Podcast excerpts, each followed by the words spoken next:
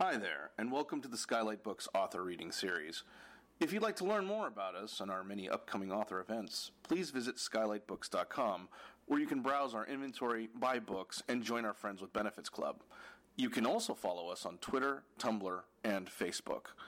To speak to a real live bookseller like me, please call 323 660 1175. Thanks for your support and enjoy. Um, Martha Ronk is the author of 11 books of poetry and one book of short stories. Her most recent poetry books include Transfer of Qualities, which was longlisted for the National Book Award, and Vertigo, winner of the National Poetry Series. She has had artist residencies at Djerassi and MacDowell, won a National Endowment Grant, and the Lynda Hull Poetry Award. Her PhD is in Renaissance literature, and she's been a faculty member at Occidental College and at Otis College of Art and Design, both in Los Angeles. Fanny Howe is the author of The Needle's Eye, Come and See, and The Winter Sun. Her most recent poetry collection, Second Childhood, was a finalist for the National Book Award, and her fiction has been honored as a finalist for the Man Booker International Prize. She lives in New England. Uh, please join me in welcoming Fanny and Martha.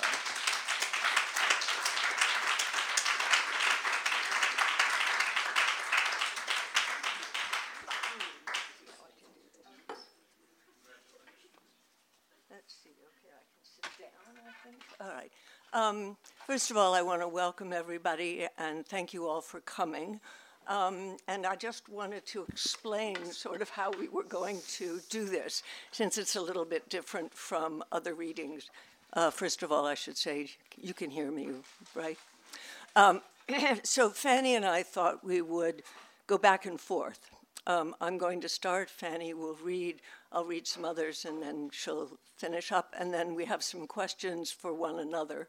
Um, and the first series of poems that we're going to read has to do with a kind of vulnerability that's particularly located in children. So I'm going to read some poems that are about that. Um, my book is actually called Silences, and um, I want to thank Courtney Gregg for doing the cover. And um, it's a book in which I try to search for what silence might be, what it might mean, um, how you might draw a metaphor for it, how you look for something that you can never find. Um, and in many ways, um, I've found it in looking at photographs and at paintings. Um, I've found that as I concentrated on thinking about a painting, there was some kind of rapt quality that brought silence into being for me. Um, but I look in various places for it, and of course the book ends and I've never found it. But um, that was what I was interested in, um, in doing. I've written a lot of ekphrastic poems, poems that focus on an artwork, and so there are a number of them in this book as well. And I notice, I'll just say this again, that both of us seem to be very aware of vulnerability, um, the vulnerability of the planet, of children, of birds and animals, of um, our political system, uh, and so forth. Um, and it comes up for both of us. Um, okay.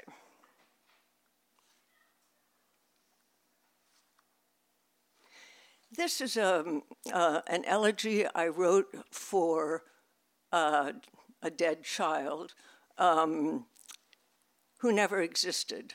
Um, she came to me as a kind of hallucination when I was traveling in Ireland. And so um, it's called Elegy. No single image, only the landscape of afternoon a time not merely of time, but lifted from a color of space. If space were shaded with colors within our range of vision, it rises in paper folds, claims grief from her hardbound copy of Greek gods, sliding into the inescapable as a jut of land slides into the surrounding sea arriving at headstones with local names of the dead. As she draws closer in rooms, disappearing first from the oldest in memory, as erosion takes the hillside where we went to see a ruin by the sea, and stumbled into all we thought to avoid by means of a landscape, nothing of our own. The afternoon climbing out of itself. Names incised in concrete, her far flung hair, a sort of voice, and habits reminiscent of the human race.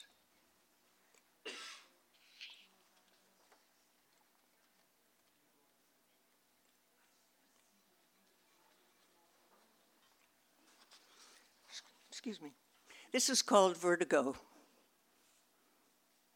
A return of vertigo tangled in wallpaper patterns, antlers in the corners of carpets, woven tree shapes in wool.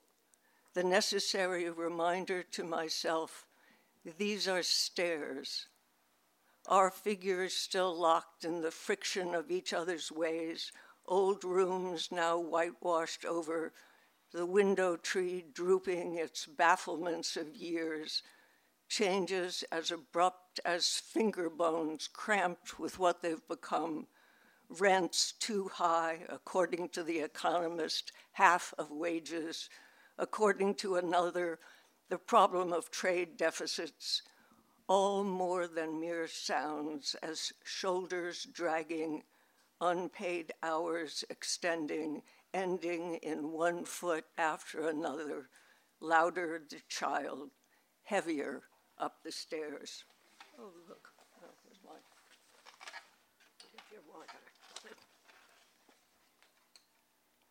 Excuse me for a second.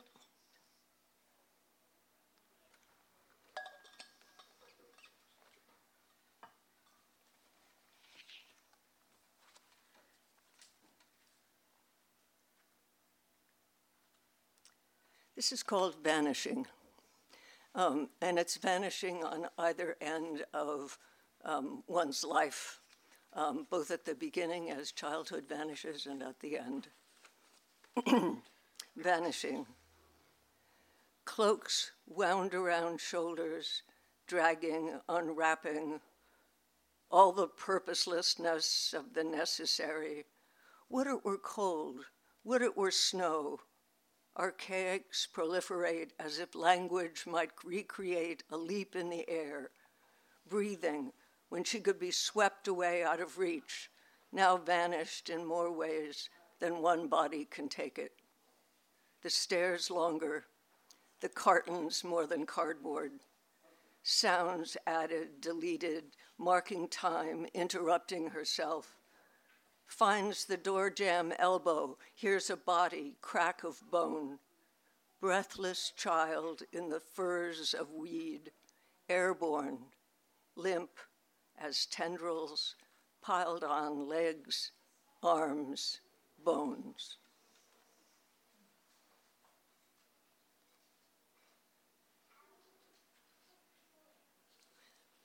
And um, I looked at several books that had to do with photographs of refugees, and particularly refugees in the Mediterranean. Um, and this is called Photo of Mediterranean Refugees. An image comes back and haunts us. Two women bent into strong wind, side by side in black coats, their backs to the camera, the sea to the right, her cane to the left barren land abutting the sea, no faces, no voices, turned away from those in the foreground, looking out, mouths frozen and downturned. In the foreground, a boy pulls the sleeves of his sweater over his hands, or puts them in his pocket, or the hand me down covers them. Anticipation stalled in the silence of September, December 2015. Without a future, without a past, one of the two women caught with a foot in the air, just walking away, although what looks implacable, one foot after the other, can't be. Um, I want to especially welcome Fanny Howe to Los Angeles. Um, all of us have read her for years, and um, she doesn't get to read here often enough and I'm very honored to be sitting up here. And um, Fanny. well, um, We've known each other since the late 80s? No, way before then. Way before that. In, in Massachusetts. And then Martha moved out here, and I kept moving back and forth. So there's been a lot of crossing between us, and it's great to be sitting here together. Um, and we both weirdly had books out at exactly the same moment, which is why we're together now. Um, so I'm going to read um, out of my new book, Love and I, which is from Graywolf Press. Far and away and long ago, during the Second World War, I lived in an apartment in Massachusetts that smelled like a wooden drawer. This is not, by the way, a poem. I'm just kidding. just introducing myself. Um, very brick, very quiet, where natural life tapped the window panes and voices sang and barked and changed tones. I looked at pictures as if through a window. Each colorful book I read was, was just that opening, closing, opening again, broken only by the newsprint beyond the window screen. Each book was a physical model of the full day, words pressed together in darkness, then flipped open to light, then sealed again. I held the pages up to my face and breathed in. The fragrance was the nearest thing to nothing, nothing being everything that wasn't visible or present to me at that moment. This book of mine, Love and I, is like that time, a response to what is visible fleetingly. The, uh, and um, I guess I'll just say history with its gray and metallic waves that rocked from shore to shore was the killer of this ethereal realm of childhood. I saw the pictures in the papers, the news of the war that preceded the movies, so I could never see a way to prolong the pleasure of not knowing what was outside. My father was gone for four years in uh, World War II, and um, so that was sort of um, formed me the sense of both absence and threat. Um, I mean, I remember right now Hitler's voice on the radio and Roosevelt's voice on the radio, and the death of Roosevelt, I thought was the death of my father. And these early childhood impressions never leave you. So um, it's partly why I'm so drawn to the dilemma of children now, because I know they're walking around with such an acute sense of um, the whole atmosphere in which they live, and they're trying to preserve something precious, which is beauty, which is the first sight of the world, and it's all being sort of horribly mistreated. But anyway, I thought I'd begin with a poem that um, called 1941. Um, on a cold day near Lake Erie, I was in a double bind. The snow was like a lamb shorn in the upper circle. Someone pushed me over the ice and stones. Someone else chattered behind. A rubber nipple was pressed on my lips, gagged and spat until my tears were milk. Everything seemed like something else. The number of wheels was too large for my body to contain in a dream, but the silver bar could be seen to be long with faces beaming in reflection from the land of the living. I thought I saw a flock impaled on a fence, then more clouds, God free, overhead. Zero and one sat on either side of me. Was trapped in apparatus and a family like so many before and after. A central contradiction once discovered leads to collapse or evolution. The tremors in the heavens created weather. We all mentioned this for years when we met on our quest for happiness. And um, Can everybody in the back? Okay. oh, am I not reading? No, no, I just wondered Properly. about the microphone. Okay. Is it all right? Oh, okay, okay. Put it down closer. Sorry. That's great. Our earth can't live without holy rites. You can see this from the sky. Lots of hills to climb up and down, a straight ravine between. Snow figures engraved in stones show streaks of sun gone, but the white rocks shrink and grow grave at sunset. Turn to the right and you'll fall to the left. One figure wears a beard down to his chest. But Eros hates coverings and prefers to be caught naked with his bow and arrow, embellishes but clears the way for pathos. And then I'll read um, one of the uh, strange. This book is strange. anyway. when dawn mingles with air, things begin to take form as planes and spheres.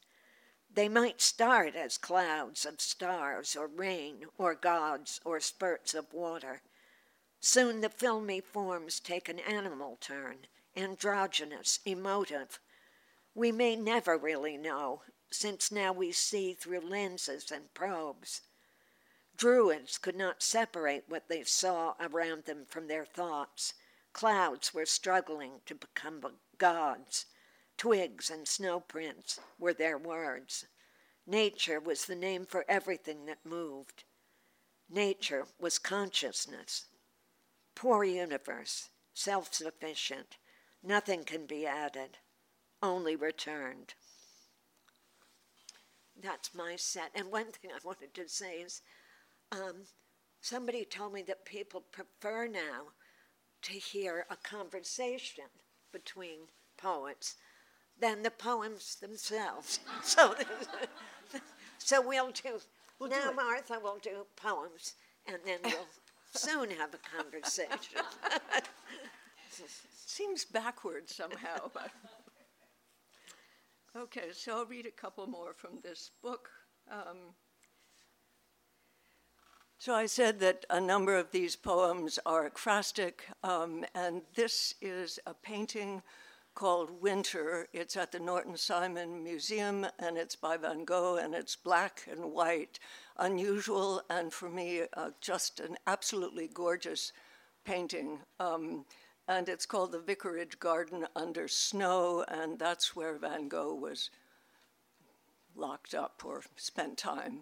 Um, the painting is quiet, lowers below all sound the threshold we must have crossed over, that river dividing the tracks from the bridges from the unrepresented town, as we stand there about 4 p.m. in front of the white snow, dirt coming up from under the, excuse me, dirt coming up from under the once white cover, and a man shoveling his angled body Behind him, the river and branches lightly dusted, more twiggy things than could be counted, unless standing as still and long as the man, the branches trying for movement in their jagged horizontals, but still, unmoving. And the effort to be where one is not amplifies silence the effort to wipe out the noise of shoes, murmurs, a coat coming off, to stand alone with a scene in which the shovel can't lift the wet snow, the river can't run, and the vicarage garden lies below the frozen go- ground.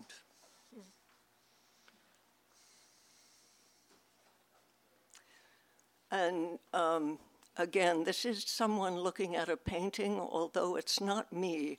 Um, it's um, T.J. Clark, um, who spent time at the Getty and who was on another project, but he fell in love with a Poussin painting uh, called Landscape with a Calm. And so it's my effort to follow him. Um, I read his book called The Sight of Death, which is about how he went time after time after time to look at this painting, and every time he went, it was a different painting. to return to the changing light in the silence room, trying to see a painting differently, slowly each time, revising, turning his eyes to another figure, another color, the way a small V arrows into the space between glance and sight, shape shifts to maneuver the invisible narrows a painting's self sufficient containment resistant to probe, turned away from exposure and the limits of time. Example one, passing by. Example two, returning January to June, looking again until an opening opens. An occurrence such as blue, locked eyes, a detail of horse and rider off to the side, the way it startles and hadn't been there before, goes in a direction out of the painting as if insignificant, almost missing given the speed of the horse, and a tiny conundrum finally seen, an arm reflected in the lake, nude, watered over.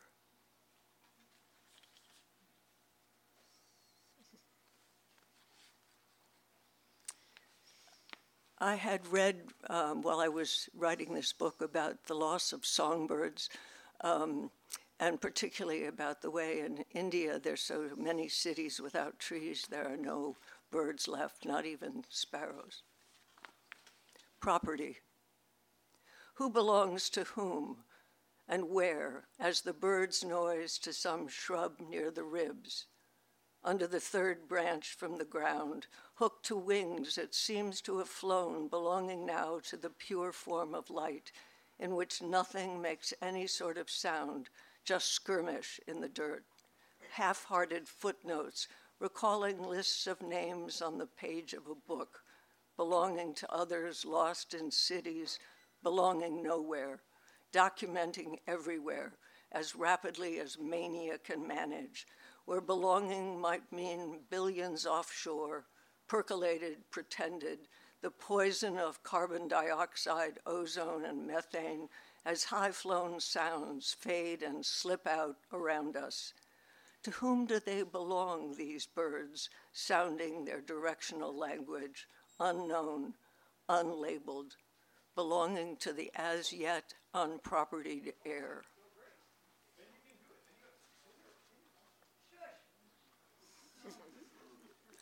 Um, and then I'm going to close with um, another ekphrastic poem, and it's about Agnes Martin. And if you don't know her work, it's mostly grids. And then if you stare at it, um, colors come at you. Anyway, this is called After. What was I doing on the floor, rag in hand, and how many times the stain of underglaze, rust on the underside of a porcelain sink? And it happens time after time as the pale color of sun rises in her canvases just under the surface, but coming as if there were an after in the dawn. We try to gather that on paper, spread it on bodies still asleep, knowing what even the splay of an arm will bring. After is what we have to live with and it moves itself back and forth in mechanized brain waves, unable to stop what was, what will be. When silence ravishes the sidewalk, takes on the street, a back and forth ancient body pulling time, pushing it into the future. Her box, filled with bits of bark and leaves, where after ghosts itself on the present, on the present, take it, amplify it, see it coming. We all dream the dream of falling. Your turn. Okay. It's just gorgeous. Thank you. So I'm going to take a new direction than I planned to. This is called Destinations. You met me at the subway where tracks led east to North Station and on up to Cape Ann. We were almost romantic, not knotted, but erect, side by side, passively waiting for an apocalyptic collision to rupture the grave tension between wholly conscious ontological thinking and the steel pebbling motion of the tracks, sparked into action by a fiery touch. We smiled our way forward, perfectly even. In a faraway land and a hotel I never visited, there were 99 hells in a ghost book half erased. Like this, I was in love with a non-entity. This was the hardest part assigned to me. During my brief tenure, I loved loving best one who didn't exist. In the early days, it was the opposite. Nature, even mine, did exist and loved itself. Clouds doted on the sea, amorousness was in the air, returning every wave and sigh. The squirrels told the oak to shake its acorns down for the dirt to eat. I almost touched you on a Saturday. The wind blew easterly. There was a jar of mums on a table near the window. Their yellows were calling to each other.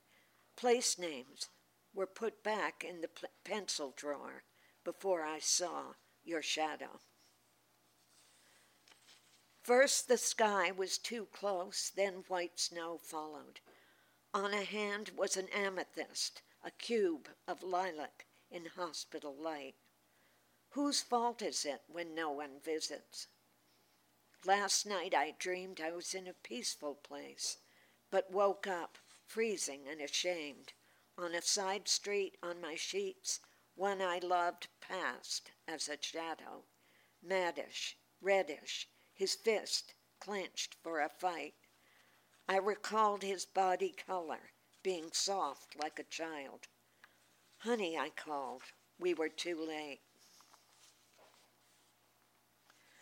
You, like a dwarf lover of a giant killer, crouched in the nave, would do anything to become something new. Scientists ask why you had to hide away with the ruins of religion. To take the weight off your feet? To look at stained glass windows, sort of honey like a waffle cone, with sweet cream and berries inside. The tinier the beauty, the better. A bird's cherry pit heart pulsed between two bones. There's a softening to the bricks outside, and the thousand mile storm is leaving where it's coming from. From the long ago to my abode. I'll sit at the window where it's safe to say no. I won't go out, won't work for a living. Will study the clouds becoming snow not with a spyglass, but with a wild guess and only three words. You never know. Now I see others like me thinning into the least thing. Downstairs, cries of lust. Up here, a requiem mass, and light to lead the clouds home to the past. So that's that.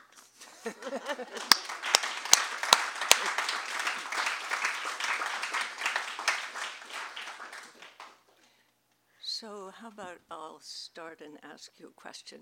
Um, we had a brief conversation um, on a, I don't know what the name of that street is. Mentor? No, not Mentor. Anyway, we had a brief conversation um, and started to talk about um, how we came about writing poems, what the process was for each of us to write a poem. And um, so maybe you'd be interested in that as well. I'm always interested in it. So um, Fanny started to talk to me about sentences. So could you say some more things about that? Well, to me, the, um, it's a unit of sound, one line, not necessarily a sentence, okay. but a line in a poem is one unit of sound. And I remember just being so struck by Sanskrit and the way it had a little roof on it, all the words, and it, they were like contained in a house. And so I that just somehow went deep in, and so I I think I think in terms of units like that, uh, with a roof on top. And um, so every line to me is a, is a poem almost, a monostiche. It's, it's its own thing. And that's how I write, really, is rushing along, writing down sentences. And do you um, do you keep um, a notebook where you write these sentences down and then think about how they go together later, or how do you do that? I do just that. Kept, yeah. So, because I never, um, I never write except if I'm completely alone and the door's shut and no one can come in and um, can't interrupt me. And yeah, um, so the idea of continuing all the time to do that is not something I can imagine doing. No, really, yeah, no, it's always in motion for me, and it's almost like throwing throwing the poem away, and I just sort of write it down and toss it away somewhere, and then later I find a little pile of sentences lying around, and then I have to st- look at them and study them and see what are they saying, and then I work with the sound patterns with the, more than the meaning, or I can't separate the two. And then I had another question which kind of came up because of the piece that you just read, which is um, something being given you to do. I've forgotten the exact word you used, like a, not an assignment, but a. Yes, it was like an assignment. My mission, my um, job basically here in this world was to do this. And so I better just keep on doing it, whether it means anything or not. so it means um, not just writing poetry, but a particular kind or a particular. Because this book is a very particular book. Um, I mean, it's very um, focused on that which isn't there and on its um, sort of wispy or uh, um, um, it's a ghost. Sh- shadowy appearances. Yeah, yeah, yeah, it is like it's the ghost of poems past. That's what I would say. So there's not much logic in it. yeah, because I realize that when I write, I um, uh, what I've been, I think, because I taught 16th and 17th century British poetry, and they came in sort of sonnets and that kind of chunks, I guess. I think um, I try to figure out what it is that I'm thinking. What I'm always after is what is it that you're thinking, or what is it that you have in mind, and how do you find it, and what language will give it to you. And um, I think part of it comes from having read a lot of those poems. Um, and um, the other thing that's true, and I think this is true for you too, so I'll ask you and then I'll come back, but is each of your books different from the others, or do you feel that, having been given this assignment, that they're all part of that obligation? I feel each one is, um, is very determined by the historical moment. And so I've written um, a, a, book called Come and See, which is really about history in Russia and America. It's very political. And that was under that umbrella at that time of, of uh, the way we were thinking here now. Um, so I, feel, I see every one of them being a response to the time we're in. Uh-huh because I realized that um, my assignment to myself about a book is different from that. Um, it's more like entering a room.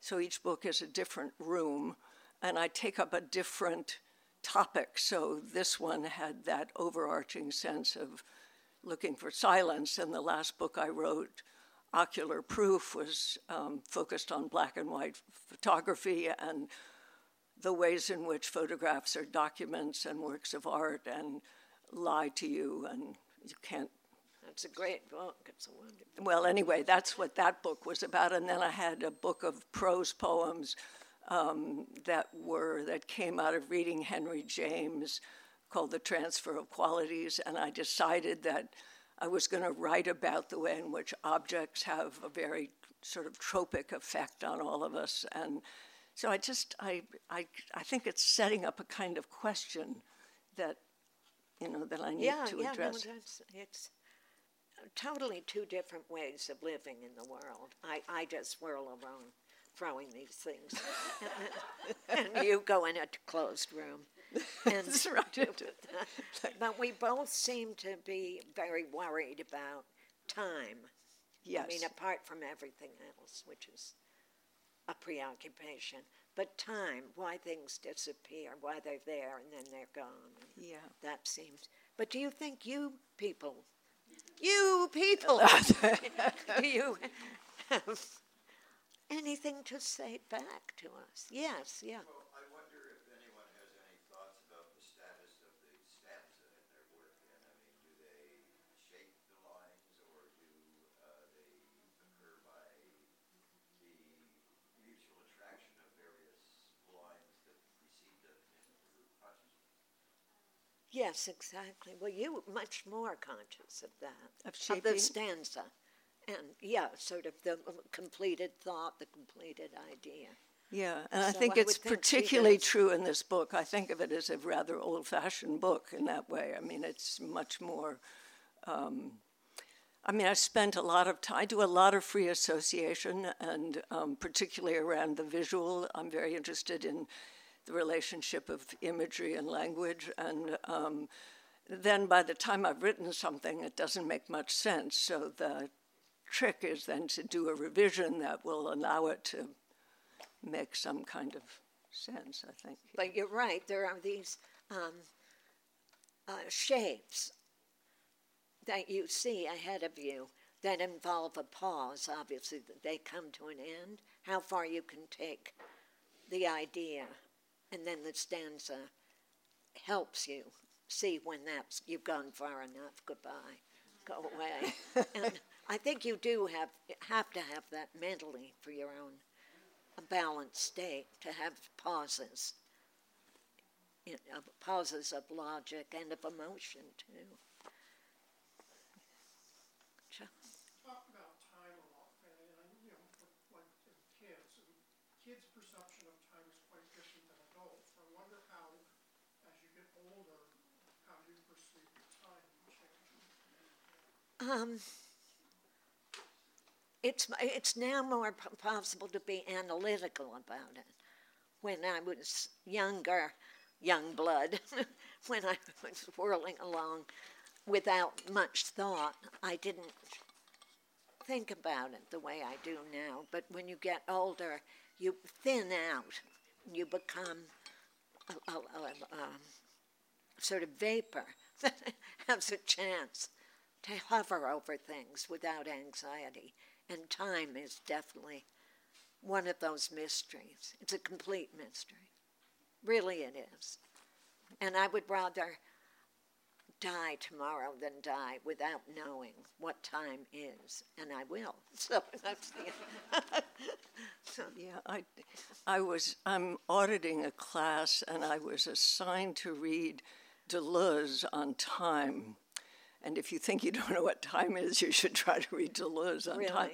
Oh, anyway, um, I have always been um, focused on the transitory and the way things pass, um, and that um, as a child I was very obsessed with dying, and I think um, I uh, I love this Japanese phrase "mono no aware," which uh, has to do with uh, dew on the flower and all those things that are very transitory and about to disappear. And, um, I think it's the, the sort of the main thing that I think about. yeah, it's in your poem. Yeah. Anybody else have a question? Yeah. I, this is a, an ignorant question, but what help? Um, what is a poem to you? Huh. A complete thought. It's all about thinking. It's a complete thought. Yeah.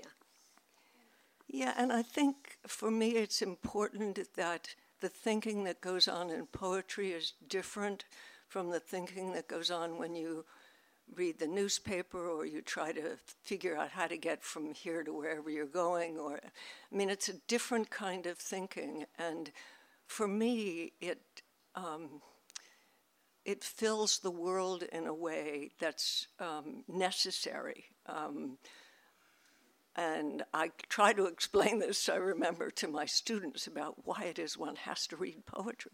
Um, but for me, it's a kind of thinking and a way of looking at the world that nothing else I know of provides me. So um, it's essential.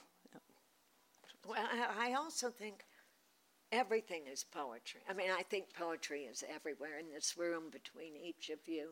In every movie I ever see, there's poetry. And what that means to me is a kind of completedness that goes, moves around. And so you're trying to catch that little bubble of co- completion. But I could see in each one of you a poem, a, a poetic being. If you're if you're extra, after a, a more formal answer, you would get very different answers Yeah, from yeah. different poets, um, and people do very different kinds of things. And both of us are m- pushed a little bit more towards experimental poetry, I think, than some other people. And um, there's a huge range.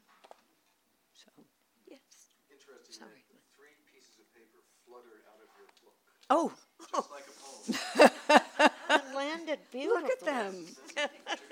See there, everything is about beauty. That's how people survive. Is beauty. Um, I, I'm always surprised by humor in your work. Um, what do you think of humor? Comedy. it's the greatest. I don't like people who can't laugh. They scare me. It's an effort at community, or I just think, um, in the end, the thing is not to take yourself seriously, but take the world seriously. And in that little gap, there's a big laugh. because it's always swinging around between ego and, and a laugh. And I'm on the side of the laugh. And you wouldn't be a poet if you weren't foolish, right? Anybody else? Well, there, we're probably, you're probably tired, all of you. Yeah. Do you want to try? Go ahead. Oh, I didn't see you there, I'm sorry. Um, Fanny, I'm a big fan of your work, and I'm also a big fan of your sister Susan. Yes, right. Um, and this is kind of a bi- bi- uh, biographical question, but I'm wondering, like, when you describe a line as a, a unit of sound, um, that makes me think of, of Susan Howe's work as well. And I'm wondering how much of your evolution as writers was, um, how much conversation was and is a part of your, your relationship with her, or like, wh- I don't, it's. I know, I don't blame you for asking it. It's the weirdest thing ever because um, she started out as a painter and she still is a very visual artist and a genius, I think. She's done such beautiful work. Um, but we, from the beginning, first of all, I was the younger one, so beaten up and thrown down the stairs. So I carried resentment, which she didn't. but um, also, I just took a totally different path in life from her. She's much more the way you are, much more close the door and leave me alone while I do this. And mine is battered and thrown around in buses and everything. So. But I think we did share a mother who was a wonderful Irish woman of great genius herself. And she read us poems, she spoke poetically, she sang songs. And Ireland was actually, for both of us, a huge presence in our youth. And I think that planted the um, poetry in us equally. And then we each took it where we wanted. Thank you all.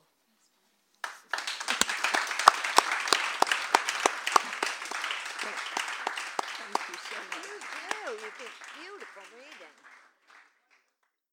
You've been listening to the Skylight Books author reading series. Don't forget, you can listen to this and all of our other great podcasts at skylightbooks.com.